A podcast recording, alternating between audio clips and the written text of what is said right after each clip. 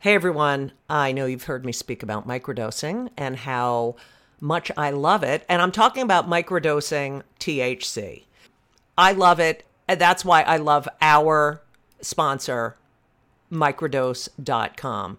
Microdose gummies are incredible. They deliver perfect entry level doses of THC that help you feel just the right amount of good. And when I mean just the right amount of good, I mean in so many situations anxiety, sleep, focus, pain, relaxation. There are so many different strains and they're really helpful. And I have recommended microdose.com to so many people. And you know what they say to me? Thank you. Thank you, thank you, thank you. Don't be afraid of microdosing. Go to microdose.com and you'll learn all about microdosing THC. These gummies feel amazing, they taste amazing. I have used them to get me into the zone I need to write. I've used them at night after a stressful day or a stressful show to relax. I have also said to family members, please take a gummy right now. And they've said, oh, good idea.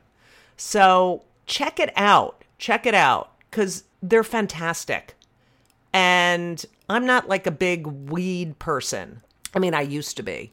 And I do enjoy, I do enjoy weed every now and then, but I love, I love these gummies and I take them with me everywhere. So check it out.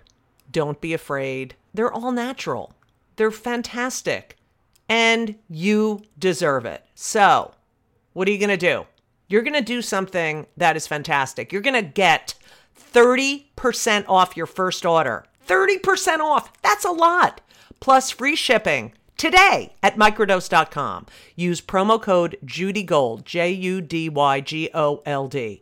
It's available nationwide. They deliver it to your door. That is microdose.com, promo code JudyGold for 30% off and free shipping. Do it. Go to microdose.com, promo code JudyGold. You deserve it. You deserve it. And you know what else? You're welcome.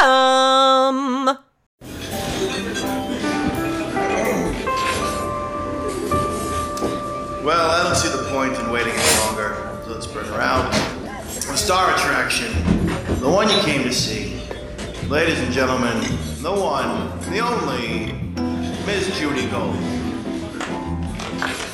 You know, you started out. You come to New York City to the to the Lower East Side, you Soho my dad area. said, which- don't, don't, well, wait. My dad says, don't let the big apple make applesauce out of you. that was my father's advice about New York. that is so I have funny. no life skills. I have no life skills. but you That's can't. all, that was what I was told. That was, were you my know, I was lucky because my mother was from Manhattan, so she was so happy that I was, you know, that is so well, my dad worked. my dad worked in New York for many years uh, Yeah. in fashion, so I had been to New York. My mom took me to the Modern, and you know, I, I had been around New York, but so Soho was was really done by the time I got there. You couldn't afford it, so. Right. I moved to Williamsburg. I was one of the first. You know, I was in the early What? wave. Yeah, I was in. The, I had a loft in Williamsburg. I lived right across the street from the diner that is from Two Broke Girls wow. and um and it was a great adventure but it was a little too soon it was the next soho but Yeah. not yet it was like if you could wait 10 years you know it'll be the But next you soho worked. You, you all right. You started out as a visual artist, Mhm, and you you showed your art at the Met mhm, and at the Dance Theater Workshop. mhm. Yeah i did a show at the metropolitan museum of art library i was making these little books one of a kind books and i i started to get into shows book shows kind of fancy because they were very unusual they were very messy and the book art world is super pristine i mean Right. just like you and I. I mean, we I I was like lopping paint on and sewing with my hand and like and writing stories with Right, right, you know right. big paint. And they were different, you know, and I wasn't like, oh, how is a book done? You know, so but then I really my performance. It's funny with performing because I really love performing, and like when I was at Brown, but I wasn't in the theater department. I, I, I will tell you, and I'm this sounds so stupid, but I always thought plays were kind of stupid because I'm like, we're right here. Do they don't they know we're right like right here? Right, right, And right. like I was like, I get it if we're like in sixteen hundred and or Shakespeare, like there's no TV. But like we have TV. So if you want to do that, do it on TV. right, right, and- right. But I love perform I love dance and I love I was a I was never a great dancer, but I was a good choreographer and I did very experimental chor, you know, choreograph work and um and I love dancing. And so I did that and I adored performing. And I, didn't really know what a performance artist was at in school, but I guess, it, you know, as soon as I came to New York and then I was working at the Unsloppy Copy Shop, another un in my life. And that's when we still had copy shops, not to, Yeah. you know, date myself, but, um, and everyone came in. It was on 8th Street. It was so much fun. Every Right. band came in, and I would, you know, I met everyone. I hooked up with people, and it was great. And um, who needs a dating app? So um, it was so much fun, and it was printmaking too, which I really loved. I loved It's so interesting that you're, you know, you're a visual artist. Like I can't draw my way out of a paper bag. I don't even know what that expression means, but there's so many comics who have other, you know, art stuff. Music, art, like you have music and right. And it's I feel Yeah. like timing. Like I I hear I am very auditory, but you're very visual. Like it's. I, I, it's fascinating to me. So, well, but, it was hard when I started comic. Well, so you know, basically, the way I started performing was I was doing well with these books, but I thought, eh, what's going to happen? I mean, the, the best thing that can happen is a rich person buys them. wait, That's the best thing. But was your mother so happy? Like my daughter, did she? Was she like Jewy No. like that? Beth is going to be at the Uh, Metropolitan they- Museum no, of Art. no, no, no, Rita no. Did not thing- talk like that. There was nothing, and there was no sense of like There's no affect. No, but besides that, there was no understanding of the art world and what would be good and what would be. The whole thing seemed, I think, scary to them. Um, the whole, the I don't think I never got like it was never clear. I think I always felt they were worried for me more than like excited that I was in the Met. It all was like you're in the Met, but it's like these crazy books. You know, Right. it wasn't like understandable really. Right, right. So Did people um, buy them? No, because I didn't do it for very long. Right. I was started selling art very young. I mean, even like in college, I was selling stuff. Even like the frame shop in New Haven. I mean, I was I could I was starting to sell work, and I was like the TA for printmaking. I was good at it, but it just I couldn't. There was too much about art that was this is so obvious. It was a lot. It's all materials, and I have such a hard time with physical reality, like keeping Mhm. track of things and moving things. I was like, I, but I then I won the photography, the art prize senior year. So I was like, oh, that's what I am. I'm an artist. And Right. but then my advisor told me you didn't really win it for the work. You won it for the way you wrote about the work.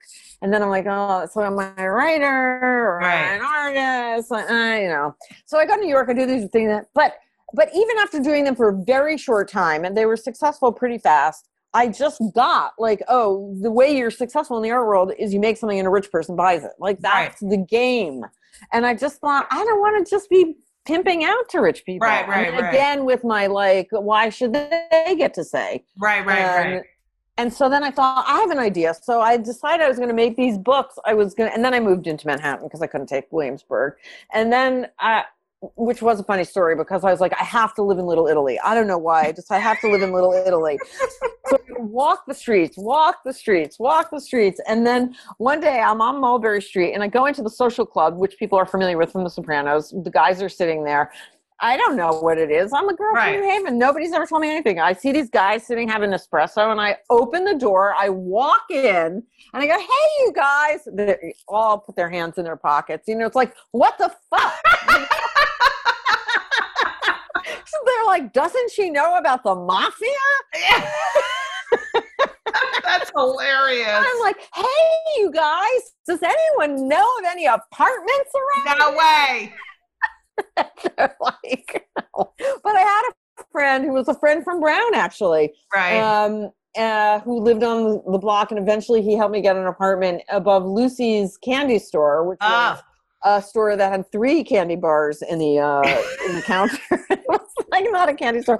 And if this is like too long a story, I won't tell you. But No, anyway. no, no. Go ahead. Well, eh, my parents came to visit me there, and Lucy said to my parents, "Don't worry, we're watching out for her. She'll be fine." and so, in that building, this is crazy. This building was so amazing. So it's a five floor walk up. You know, it, it's as big as my computer. You know, it's so small. There's not one right angle in the whole thing. There's no water pressure. But I I loved it so much. I mean, it was it was just life to me. This place. I was so excited to be there. It was Mulberry Street between Spring and Prince. It was everything to me. And um, on my Instagram, actually, I posted a picture from the roof recently that my friend Dona Ann McAdams, the amazing photographer, took, and it got like more likes than anything. Wow. like you just like me when I'm young. But anyway, um, uh, it's a great picture. Check it out on my Instagram. So, anyway, so I'm there, and um, I start making these little books big. Now I'm going to make them big, and I'm going to perform in front of them because then everybody can see them. And I miss performing, but I don't want to be a dancer, and I don't really want to act, but I love performing. So I'm going to make these books giant instead of writing the stories. I'm going to paint them, and I'm going to tell the stories in front of them. Great idea. Oh, that's a good idea. Yeah. So I get That's a good mode of expression.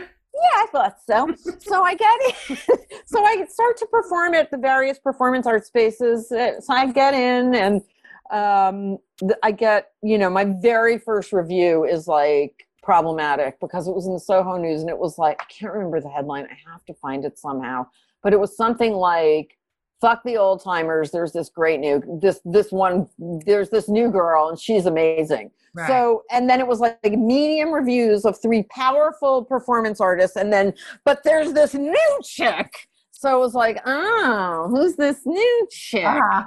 And it was like, but it was, I don't know. So anyway, but here's the funny story. So I'm making these things, right? This was a little before that. And I get a, uh, I get a, uh, a, a sheetrock move. You know, when you see people going in the city moving sheetrock around on, Yeah. it's like this dolly, Right. and um, and I bring put the books on them and I wheel it to Washington Square Park. Where in order to get a good spot, you got to be a fire eater. I mean, Right. you can't be like a quirky, brown educated girl telling offbeat stories about Right. some mythical she, you know. And so I just, but I took the best spot, and some guy comes up to me and goes, uh, honey, this is my spot. And I was like, I'm here. And it was just so like, you're not here. You are not here. Anyway, I had to like vacate that spot. Yeah, it was, it, there's turf wars in Washington Square Park. Anyway, I do this. And then I would keep the sheetrock thing and the books underneath the stairwell. And the super of the building was Louise Bourgeois. Do you know that artist, the famous artist, Louise Bourgeois? She's a very famous Mhm. uh, female, one of the most, you know, I'll, I'll check her on Wikipedia later. And, Okay. uh, and she's very famous. And her son was my super. So he was very pro artists. And uh, he said, You can't keep your books there. You can't keep your books there. But he let me keep my books there because he loved artists. And one night I'm in my apartment and I'm writing a story about a girl who saves her boyfriend from a fire. And while I'm writing this story, bam, bam, bam, bam, bam. No. It's the fire department. There's a fire in the building. No.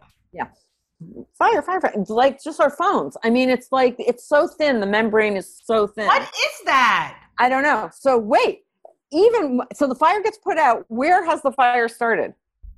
At In your my books. uh, in my books under the stairwell. So then I'm petrified of myself. I'm Right. like, I'm too powerful, and I, I think. I mean, I wish I had. Somebody asked me recently, like, "Do you have a mentor the way you mentored? Did you have a mentor?" And I'm like, I didn't. I mean, I wish I had had like an older woman or man, I you know, or right.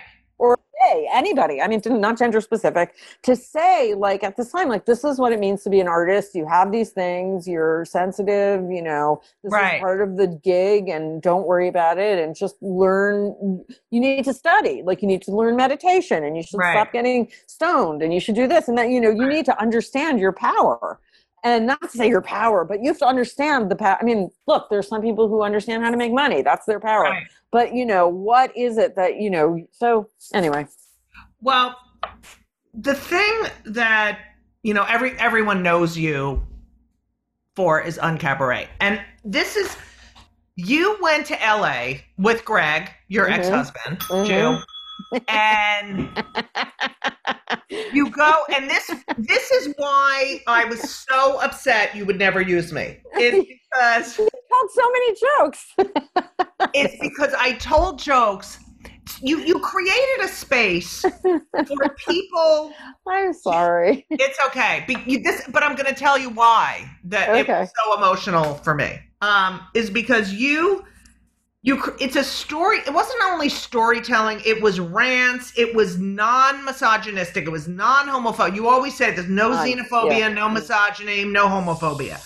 Um, and the fact that you created Uncabaret because, as you said, you got to LA, you go to these clubs, and it, literally every comic was using their act as a as a sort of audition or stepping stone to do something else right to get a sitcom. Never because you know look roseanne and every comic I, I did not ever get a development deal or a holding deal. I'm like the only comic of that era that didn't. But it was like they were all tailoring their act so that when an agent or a writer or a producer or network executive was in the audience that they would say oh that's an idea for a sitcom you know? Yeah.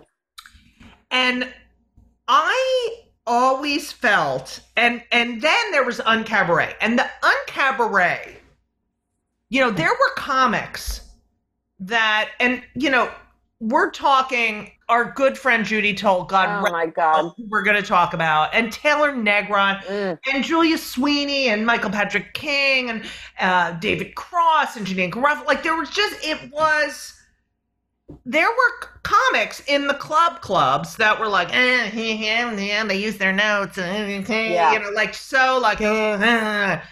and I never, even though I told, I never really told, I told stories a lot, and I talked about my mother, but I never really felt like I fit in in the clubs in the way and I always wanted to be a part of. And I, I it felt kind of like, oh, they're the cool ones, and I, it was like, I don't fit in anywhere. you know, I Oh, could I'm go in the clubs and kill. I knew how to kill and do my own thing. I don't think anyone else was like me, but I wasn't the type that did those two, those ten minute, eight minute, six minute pieces. I Yeah. would get on and just talk and talk. And I was like, I used to tell Judy, tell, tell Beth, I do I tell stories like I tell a story about my mother. I'm so sorry. I So I always- You're right. I was wrong. I'm not no, infallible. it's okay. It's okay. But it really did. You created this uncabaret. You decided I'm going to create a performance space that's safe. Um, Oh, and people hated that. Why should it be safe?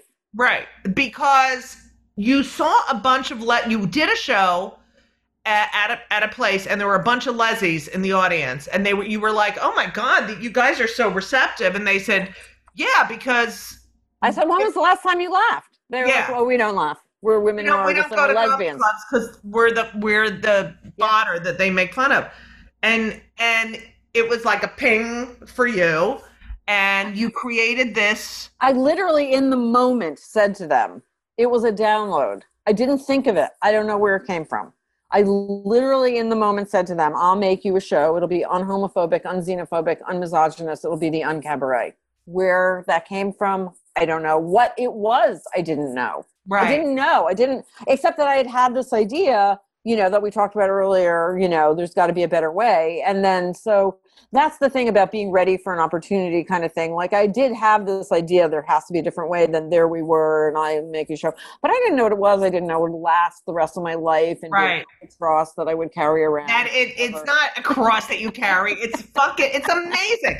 So um you know, but it's also like it's in some way it is amazing. It's a hundred. I'm so grateful for it. It's been a life. I've learned so much. I've tried to quit it many times. yes, I, I have read that many uh many times. Now, do you remember the first Uncabaret show and who was on it? Go. Okay, that's such a great question, but I and I have a very iffy. I I do remember doing it. Um, Where was it? it was at the women's building. It was at the women's Right. building. It wasn't just that they happened to be at a show. There was this building called the Women's Building in downtown LA that was a women's artist space. It was where Judy Chicago Oh yeah, I love her. dinner Yeah. party. So it was that space, and so I did it for them there. And um, you know, I maybe Judy Toll was in the first show. Um, maybe Carrie Snow.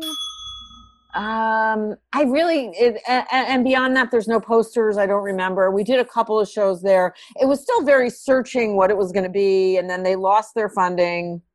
And then I thought, well, there's something here, and so we took it to Highways, which had been started by Tim Miller, who started PS 122 in New York. Right. Where you had done was- stuff. You done stuff at PS one. Oh, ton, a ton of stuff already. And- Danceteria. Remember Danceteria? yeah, Uh, the kitchen. Yeah. yeah, all that. Right. Um, Yeah. And then so Tim started that and and I did it there and that was just me, Taylor and Judy. So I like to think the women's building was almost the like insemination.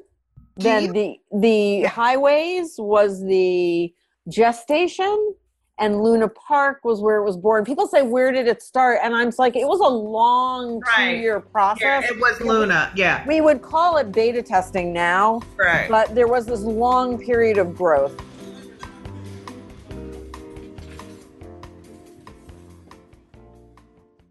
Hey everyone, you know what I just did? I tore, I poured, and I enjoyed a packet of Liquid IV because I love Liquid IV. Liquid IV is a major part of my life. And I just worked out with my trainer and I had a delicious lemon ginger liquid IV. That one has a little extra. That has a little green tea in it, and so that's a little caffeinated. So I enjoy that because I needed it today. And you know, it's getting warmer out, and what does that mean? Summer. Oh God, please come. It can't come soon enough. And that means you have to hydrate.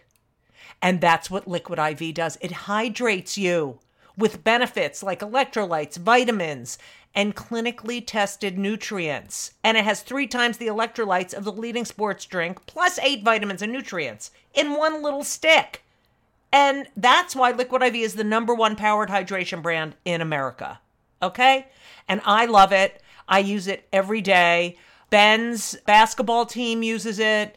It is a science backed formula that works. It keeps you hydrated. And they have sugar free. They have sugar free packets in white peach, green grape, raspberry melon, and lemon lime. Okay? I didn't do the sugar free. Okay, but Elisa does the sugar free. So, what are you going to do? You're going to stay hydrated because it's very, very important. And Liquid IV has been a long time sponsor, and I love them, and they are a quality product. And this is what you're going to do you're going to turn your ordinary, ordinary, can't speak, turn your ordinary water into extraordinary hydration with Liquid IV. Get 20% off your first order of Liquid IV when you go to liquidiv.com and use code JudyGold at checkout. That's J U D Y G O L D. That's 20% off your first order when you shop Better Hydration today using promo code JudyGold, J U D Y G O L D. Can't even say my name. At liquidiv.com. Got it? You're welcome. Okay, two questions. When did you know, oh my God, I, I have something here? That's question number one. And number two, when did you realize, okay, these are the rules? Highways was great fun, and it was Taylor and I and Judy, and um, Taylor Negron, Judy Toll. Nicole. They re- really the three of us. I consider that really where the DNA formed, and I it really did feel like something because all the different threads of what Uncabaret is Judy's ultra person. I mean, Oh my God. who don't know her. I mean, she was just so open I- and wait. sharing. We and- need to now dedicate a few minutes. Judy Toll was one of my best friends, one of your best friends. she passed away from melanoma in 2002, was the biggest hypochondriac in the world, uh, was the most honest performer. I think she was the most um, naked in a way performer. Not no holds barred. I when she got and and just FYI when she when she got when she found out she had cancer. Um, and it was stage four, she would like call up and go, Judy Toll to stage four, please. Judy Toll like it was when she lost her hair and she had this wig and it would move in the front and she'd come up and she'd go she she if she did a she'd move it and go top of the morning to you top of the morning you know there was nothing that was sacred and she embodied Uncabaret because she would just get up there emote rant and tell a story she would, um, and she would call me the next day and she would run through it and say who was really doing it. Dana, she would get mad at Dana Gould. He didn't really do it. He didn't really do it. That, I hear it. He'd done that piece before. That right. I mean, she would really like, she was really strict, like stricter than anyone about Right. the rules. The rules really happened like this. Um, once we were at Luna Park, the rules were still sort of like just do stuff you can't do at the clubs. That's how it started. And then, then, and I was calling people like, you got to come see this. And they were like, I hate stand up. And I'd be like, it's not like stand, you know, like that. So we're getting people in, and then people are starting to like it, and they're bringing their friends. Now all of a sudden, it's like, oh, wait a minute, we can't do the same stuff again. I mean, now people are coming back. right Oh, and so I can't do the same stuff I'm on hosting, and uh, but really they saw you date. Okay, so everybody knew stuff, but once people started doing new things, then I they were. It's hard to do new material, as you know. So if you're Oh, going to do a whole set of new material, there's things you haven't figured out totally, and so I'd be there was just a mic there one night, and I just asked somebody a question because the mic was there, and it was like obvious, like they could there was more funny in that spot. I don't remember who the first one. I keep thinking it was Julia, and she was telling a story about her house burning down when she was a kid, and she passed by it. And I said, "Wait a minute, wait a minute! Your house burned down when you were 12. What was that?" And then that was her whole set. And so it got. And I also very clearly in my mind, besides being the the female thing and the gay thing, all those things, um, and the fear of difference, I also had this feeling that my friends were funnier on the phone than they were in clubs. I mean. Right. I, I it's just so forced it's very forced you and know I just kept thinking there's got to be a way to make it like the phone. Like Right. now nobody talks on the phone, but that feeling of intimacy. And so all of a sudden I asked this question on the back mic and I was like, oh, this is the phone. This is just what it is. right So that that was like that's when the rules That's the greatest part. That is because I remember in the you know in the 80s like in the early 80s when we were all in New York and I was at the improv and I'd go on really late and I remember Michael Patrick King would go on the back mic and start like all right dude and then sometimes he'd run outside to the door. There was a door that was always shut that was by the stage, and he would bang on the door. And like because it was so late at night, we would just fucking play. Um, but that was so great because the first time you got on the mic, someone I read that someone was doing a bit and it needed something else, and Yeah. you asked the question Yeah. At just said, "Oh, but whatever the question was." Uh, Yeah. Whatever it was. But you'll know this. I mean, one of the things that keeps an audience from laughing is an unanswered question. If an audience is sitting there and they have a question, they won't laugh because they're just Right. need an answer. Like if you leave out a piece of information in the setup or you've Right. revealed half of something, there's like, I would laugh, but I need an answer first. So Right, right. And I it's would also, it's the same as the elephant in the room. You know, like Yeah. it's like you got to address what people are thinking. You can't not. but try i always another pet peeve if we're gonna uh, my two comedy pet peeves i know what you're thinking i never want to hear a comedian say i know what you're Oh, thinking I know what you're I, thinking. I, I I, know what you're thinking i'm a jew i know what you're thinking i'm the love child of somebody and somebody opposite That's just my pet peeve. Just my That's pet so peeve. funny. I never said that. That is just the funniest. I know what you guys were thinking. Hey, when is he gonna get a haircut? Yeah. I've never once been thinking what a comedian knows I'm thinking. I mean, I just, I don't know who they're talking to. And so I check out. And so, Oh my god, that's so funny. I love that. Uh, um, uh, so anyway, I think that, that, so that's, that is what happened. And then it was, a, it wasn't like one night. It slowly was like, oh, wow, people are really coming. People are starting to come. And then the LA Times assigned a writer to it. And, and we heard there was this article. Greg did a really smart thing and he wrote a press release that was like, it's a movement. You know, there are other shows. We're doing this at Uncab, but now there's some other alternative shows. And anyway, this guy, his name is Chuck Crisafulli, started to come. And then all of a sudden, one Friday, you'll, oh my God, this, this unites us, this story. We're living on Finley, both you and I. yes, we lived together in LA. You lived above us. Yes. I, I, And- I rented, wait, just everyone know, I rented an apartment with two Leslie's, and upstairs was Beth and Greg, and all I did was complain about the noise, which I still do with my neighbors in New York. Like, that's all. I was like, maybe that is so hard. I was like, I can't walk any softer. I can't walk any softer. I'm sleeping. What was that? What was that? Wait, it was Finley Avenue. I forgot the address. It was All right. Finley and um, I can't remember the number, but it was Finley near uh, Hillhurst. Yeah, it was. Uh, so I love that apartment. Oh, it was it was fun. Um, anyway, it was that apartment, and I walked out. I used to walk up in the hills in the morning, and and I walked out, and there's the Friday LA Times. Like I can't believe I actually had a subscription, but um, I opened the paper, and above the fold in the calendar section on a Friday, the whole above the fold is this giant headline: "A new breed of comedians." And then there's pictures of everyone and there's a big picture of me and there's this article that is just like this is the new thing.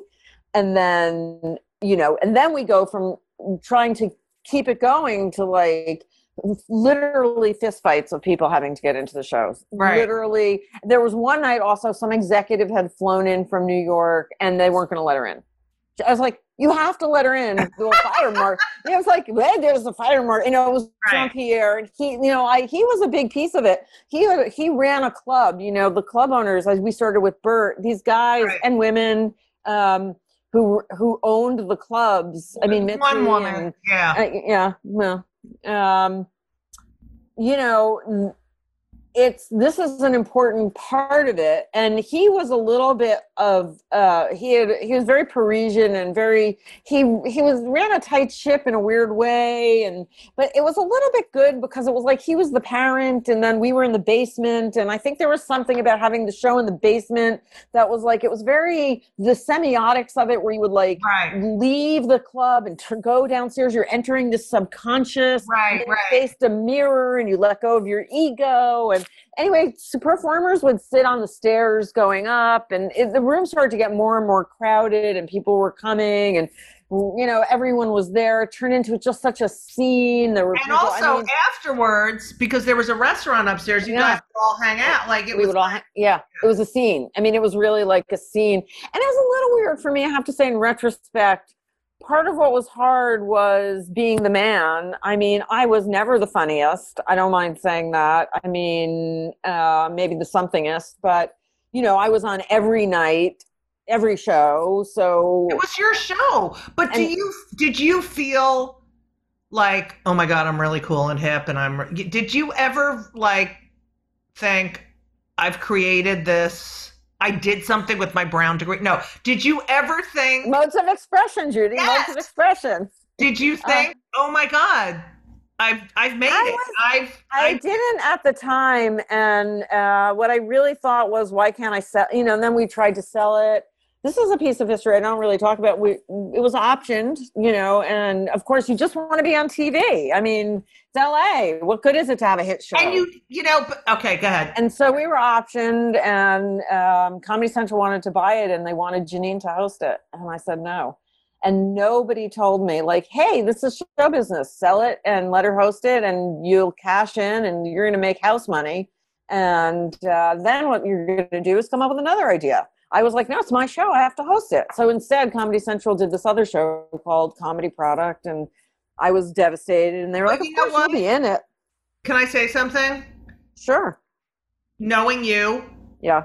Comedy Central would have done that. You you you would have been drinking even more. They would have ruined your idea. Yeah. Do you know what I no, mean? I know. They would have. They really would have. be here today. Yeah. So everything happens for a reason. Yeah. I mean, eventually we, yeah, and I, I've let go of it. You know, there was, Yeah. I, I, I, about 10 years ago, I thought that was the biggest mistake I ever made. Was I know. I do that too. It's because you get to a certain age where you're like, God, I wish I had so much money. Because you see all your friends have money, and you're like, I could have done this, and I would have had. I'm money. like, there's still things to do, and this is my destiny, and I just, Right. it is what it is. I mean, I'm in acceptance now, but and eventually we did do it for Comedy Central, but this is kind of crazy too. This is so show business. We did one. It was supposed to be a backdoor pilot. It did come out really. I'm proud of it. We had uh, Kathy Griffin was in it before, you know, she was Kathy, and Julia and Taylor and uh, Andy Dick and Scott Thompson Mhm. um, uh, Dana, and it was, was supposed to be about like a backdoor pilot, but and we were getting all this press, and then we had, couldn't get press. Of we were told not to get so much press because they needed all the press for South Park because obviously they'd already, you know, South Park was the thing. So we were right up against, and so it was like, well, Right. yeah, sure, uncab, but what about South Park? We're that's you know our thing Right. so that didn't happen but you know and then i did feel a lot that i was never getting my shot because i had this thing and nobody could really see the other stuff i could do and everybody else was getting super famous and everybody in the show was getting famous and getting their deals and getting Right. rich and and it was hard to feel like oh you you know you're so cool you created this thing when really i was struggling financially and i couldn't figure out what my the rest of my thing was going to be. So eventually i did a one person show and then i did get that a radio uh, hosting job at comedy world and that was a blessing for a year but that's a, a two hour show that we won't do right now what happened to that network but um you know it was interesting because it was ahead of its time and it was uh, internet I mean, and it really did change. It did change, and and your impact, honestly, is it's present today. It's present in com in traditional comedy clubs today. Those people are now considered mainstream in a way. Yeah, And yeah. and what you were fighting against is considered hack. It is literally considered hack. So you did an, an excellent thank you excellent thing. But that was my thing. It was in the past, and why should I do it again? You know, and and when I went off, you know, uh, I I bought a house in Palm Springs, Right. and I did my show 100% happy 88% of the time, and I was like, I'm really done with Sign Cab. It's really just time for mom now. You but know? it keeps it keeps co- it keeps coming back. do you want to hear a crazy? Do you want to hear a crazy story about how it came back? Yeah. so I'm coming. So Palm Springs. I mean, it was a blip. Whatever. It was interesting. It was, that's got to end. Coming back to LA, I can't live. You know, we're supposed to go back and forth, and then the crash. We can't have two places, and whatever. Go come back to LA, and um, and then I'm looking. I'm trying to reset up my life. Greg and I are in the middle of breaking up, and um, and that's fun. If anybody hasn't ever been through a divorce, Oh, it's so great. It's so. It was- it I also- look. I lost so much weight. That was the only. That's it. it was like and, and we there now there's no house i'm living with friend and the whole thing it was a, but okay my good joke from that time is i was avoiding my mom because it was so hard to talk to her and sh so finally one day i pick up the phone and i was staying with the brother of one of my friends from brown and they had a place whatever so I, I can't really talk, but I pick up the phone one day and she says, Oh my God, I haven't talked to you in so long. How are things? I'm like, Well, you know, fine. she says, well, What's happening with the show? I'm like, Well, the 100% happy at 8% of the time. I think we have to close it. Yeah, so nothing's really happening. It was good, but it's over. What's happening with the house? I don't know. Maybe foreclosure, maybe Airbnb. I don't know. Maybe we can sell it. We're underwater. It's not good. What's happening with your finances? I don't know. It's really not good. Maybe bankruptcy. It's not good. Well, what's happening with Greg? Uh, yeah, things aren't that good. Um, we might be getting divorced. there's like total silence. And then I say, well, uh, as long as we're talking, I may as well tell you I also I quit drinking. And she says, now? With everything going on?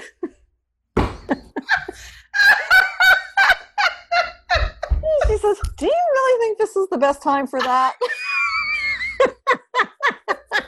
Mom. So It's the fucking best. I love that. I That's a good. That's a good. That's good. Um, so so then um, and then a friend, uh, a friend of Mitch and mine, uh, said, "I'm working at this place, and they need shows, and maybe you guys could do something." Mitch And Kaplan. Mitch Kaplan, working. We were working 100 percent happy, 88 percent of the time together at that point, and and so we go down to this place. Okay, okay, and then a friend of mine had given me a card because it's such a hard time, and she given she's kind of like a spiritual guide kind of person, and she gave me this card that was like it said Hope one way. It was like a traffic sign, Hope Right. one way, Hope Street, and a one way sign. And I'm like, I don't even believe in hope, you know. Uh, hope is about the future, and you know. You, you said you quote Hollywood taught you that hope will kill you. Yeah, that was a Greg thing, and I I picked it up from him. He was very like he was more Hollywood than me. He was a screenwriter. I was an artist, you know, and he had a very like ah, you know, ah, you know, ah, the hope's gonna kill you, and I bought it, you know, and um, and then but also the yoga was very in the now so that was also like not about hope that was about being present so i really had a very confused and plus being jewish i mean you know hope mm. so I, anyway she was a christian and she gave me this card and i loved her so wherever i went and i moved 18 times in two years i went a lot of places and i would have this little card with me hope one way so mitch and i go to this venue and we're looking around it's a great room i never seen this room before it's so hard to find a good small room and miraculously, this guy says, Yeah, we want you to do a show here. Do a show. Do a show. They're going to pay us to do a show. They don't even know what show. They need a show. You're, you seem good. Sure. Literally. Like, never has that ever happened. right So we're like, and then I'm like, okay, well, let's do like playtime with Beth and Mitch. And, and Mitch looks at me and goes, well, let's do Uncabaret. And I go, I'm not never doing Uncabaret again. That shit was dead to me. Dead, Right. dead, dead. And he said, well, let's just do one for your birthday. Everybody loves Uncabaret. And I'm like, never doing it again. He said, and so I'm like, I'm fine. We'll do one Uncabaret. So we book one. I say, we're going to do Uncabaret picnic. We walk outside. We realize that we're on the corner of First Street and Hope Street. No. And not only that, the venue is called First and Hope. Okay, The fuck is that? to you. The fuck? And then we one show, and seven years later, you know, blah blah blah, and then the 25th anniversary show, and then you know, blah blah blah.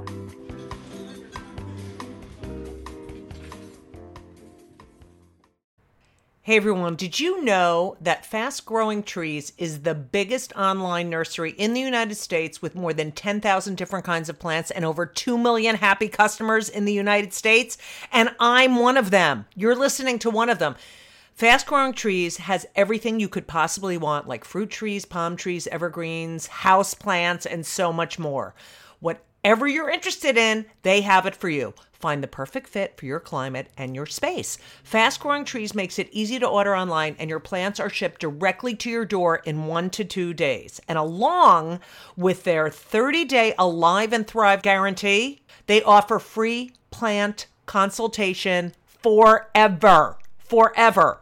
I just want you to know that I just got off a plane and I walked in my apartment. What was the first thing I did? Is I came in and said hi to Avi, my fig tree. I'm telling you, and I have Yael, which is another plant, but fast growing trees has changed my atmosphere here in my apartment. You don't need a lot of space, but they do have, you know, they have stuff for outdoor spaces. But I live in an apartment, and I'm telling you, Avi and Yael, yes, they're both Jewish names, Hebrew. The space looks so much better. And I just had a conversation with Avi. Like, I was like, I missed you. I love having living things here. It's very, very, I don't know, it's made this more of a home. It's the best. And Elisa has some too. And she loves them and she talks to them too. But she got that from me. Anyway, check out fast growing trees. You need to be around Plant Life. This spring, they have the best deals online, up to half off on select plants and other deals. And listeners to our show get an additional 15% off their first purchase when using the code Judy Gold, J U D Y G O L D, at checkout. That's an additional 15% off at fastgrowingtrees.com using the code Judy Gold at checkout. Fastgrowingtrees.com, code Judy Gold. Offer is valid for a limited time. Terms and conditions may apply. You're welcome. And then finally, I will say to close Uncabaret, it was with that show that I finally did get. It was really, and I didn't want to do that show either. Another friend you know, Right. convinced me to do that. And it was only then that I had to say to myself, if this is what you did, it's not that bad. Right. Like it never did seem like enough or big thing or good thing or compared to what everyone else did or and I had to say when I did that show and the love it wasn't just the love it was the quality of the show it was telling the story of the show. I wrote a cover story for the LA Weekly we did the pho- you know and it was really me thinking about the show and the hospital and how that played in and I put it all together and I looked at 1800 people and new people came. It was it wasn't all just like you know people who had always come. And in that moment it was like i always say it was like a wedding size event it was Right. a little like a funeral but it was also a little like a funeral because we didn't know where we were going our venue had closed and is it ever going to exist again it was like a wedding a funeral a, I, oh, well i don't know what it was but i did get in that moment like if this is what you did it's not that bad um, well, um, the my favorite. I mean, I did go to the show a few times. My favorite, of course, was when Judy Toll sued t- Scientology and oh her thirty thousand dollar check. She blew it up. I remember I was staying with her. She blew it up and brought it on. She was fucking fearless and brought this fucking check and told the story, all the secrets of Scientology. that was amazing That If was people want to hear that, that's actually you can hear that I think on Apple Music. There's a Judy Toll somethingology we called it because we couldn't Right. call it Scientology. People can go listen to that. Yeah, there is. You can listen to. So that's one. Other amazing things that happened on the stage. Julia Sweeney went on stage and said, "So I have a little cancer." Hold for And- laughs. That's what she would say. I have a little cancer. Hold for Hold- laughs. and that turned into her amazing show. And God said, "Ha." Yeah, What other? Any other? Things that came out of it. Yeah, that you that were like, "Oh my God." You know, you Well- should get a fucking. You should get a commission on these. Go ahead. I know. Um, I know people were like, "You should become a manager." I'm like, No, No, I, you, no, don't become a manager. "Well, Bob and David, you know, we're working on Mr. Show. I don't want to say Bob Odenkirk and David and Cross. I don't want to say that really came out of Uncabaret because they, I mean, you know, it didn't come out of it, but they were working on it at the same Right. time. David gave me a really great piece of advice when we were doing the Uncabaret TV show. He said, just know that it's because they had these amazing Bob and David live shows while they were developing Mr. Show. They were great events. And um, he said, you know, just don't expect the TV thing to be the same. Like Right. it's going to be different. That was great advice. And so that was happening kind of concurrently. It didn't have an ad on Cabaret, but there was like crossover. They were working some stuff out. Um, and you know the Sklar brothers, they did a show that Greg helped them produce, and uh, that came out of You know, all these relationships, you know, that I I could have been in one of them. Um, you're in now. A lot of those people are gone. I know. I'm on. Cabaret Zoom now. You First are. of all, Uncabaret Zoom is like the only good. It is so interesting because I have done stand up on Zoom. It's literally the only good entertainment on Zoom. It's Oh, so weird how it you. translates. It translates. well, because Carly, but that thing, you know what it is? It's that phone thing. It goes right back to the phone. There's Yeah. intimacy. yeah, Um, like it's like the FaceTime. It's like the new phone of yeah. yeah, yeah. Really. Plus, I mean, Uncabaret has always been a community. I just changed it on on Instagram from comedy show to community because I in a way that is what partly why people plug back in. I mean, I've people, we've new people. People, are- it's so great with the Zoom things. I'm I'm watching in Germany. You know, Yeah, I know. It's amazing. But I also have people who are like, I used to come to Luna Park on Robertson. You know, it's so great to see you again, Right. like that.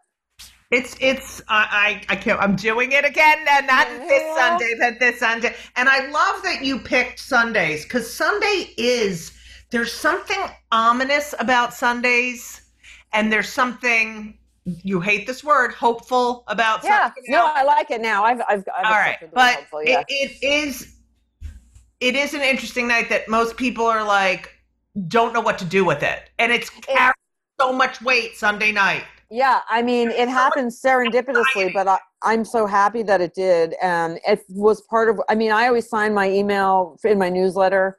I always sign it Sunday, you know, your Sunday girl. no um, Because I do feel it's that it, there's a word for it that is a smarty pants word, which is liminal. And li- a liminal space is like a, uh, a hallway or, you know, an in between space. right And- transitional yeah Mhm, yeah. And Sunday, and it goes back to what I was saying about, you know, not going ever. I never went to first grade. I never got the rules. I was just Right. went from transition to second grade. This thing about being in a shift and transition and like it's that kind of space. And it, Right. even for people, I mean, for artists, it's a space of inventing new work and that in between place of coming up with new stuff. And, and that is a really big part of what it is. So every now and then we've done night shows on other nights, but you know, it's our home. I, I love it, and I'm so happy. It's like I mean, I'm 57 and I finally made it. Um, so, Beth, I ask my guests two questions always. We are very pro mental health. I suffer anxiety. I've had clinical depression, as we talked about the ADD, and you know, uh, no executive function whatsoever. Uh, what? Uh, I I know you said you meditate, Mhm. you do yoga. Have you have you ever taken antidepressants? Have you ever? Um, I never have, even though I- it's been suggested to me many Right. times. And in fact, when I was in high school, I had another different onyx ring, and people used to go, "Oh, it's your mood ring."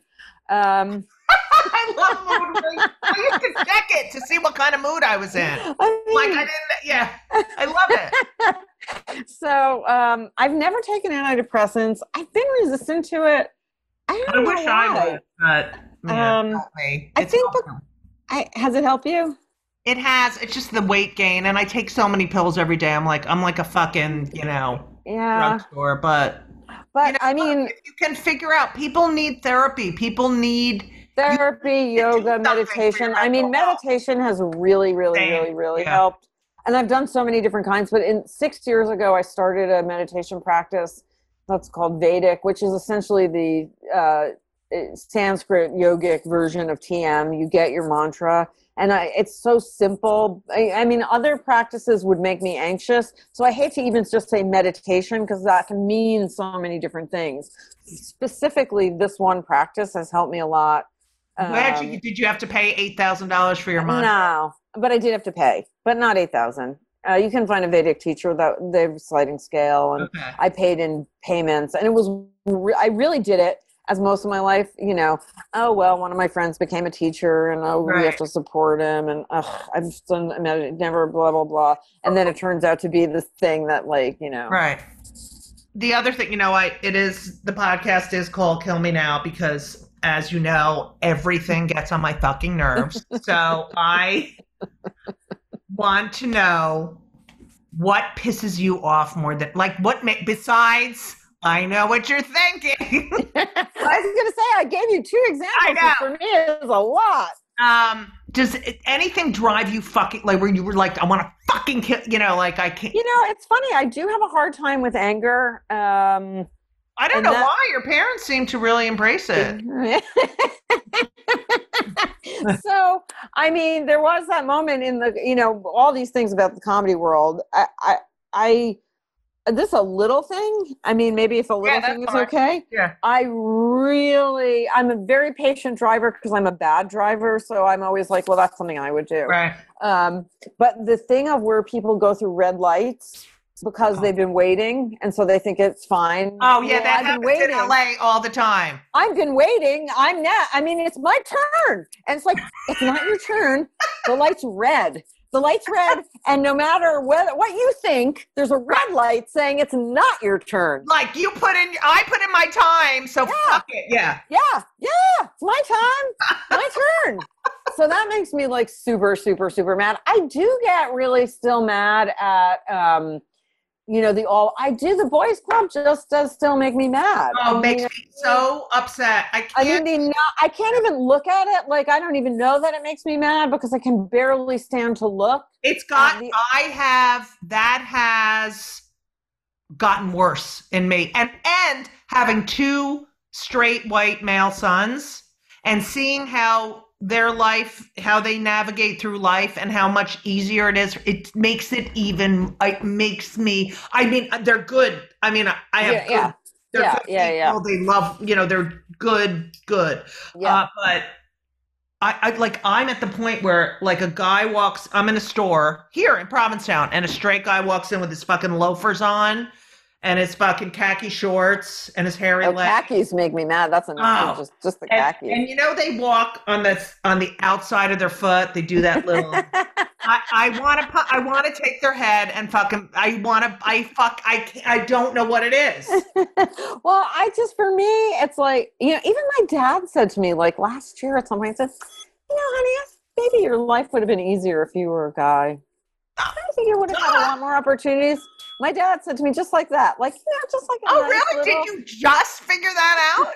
But I mean, it was sort of sweet because Yeah. in some ways, I don't ever think that. I mean, Right. in some ways, I just think, well, I mean, you know, I'm just weird and I'm just different, and that's why. And Right. you know, and then I see weird guys getting like, I'm like, wait a minute, it's not that you're weird; it's that you're a weird girl, Right.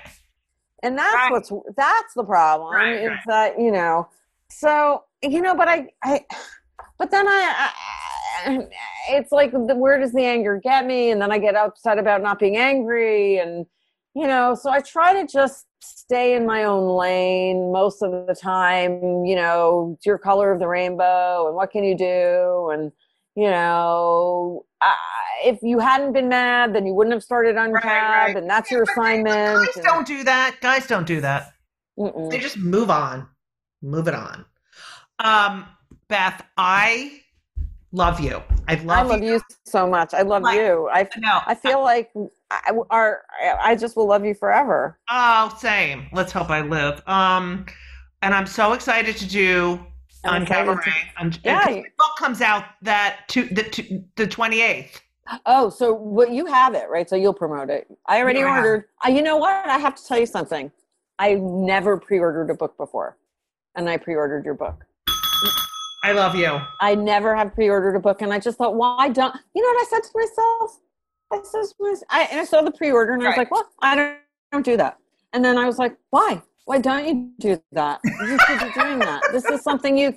Why don't you do that? Right. That's something you could do to change the world. You could you could put behind the Oh. things you love, and that's what we have to do now. We have to. That's all we can do Right. is support the things that we love that are ours, and that's how we make the world the world we want. Yeah, I agree. And you know that is a very good mode of expression.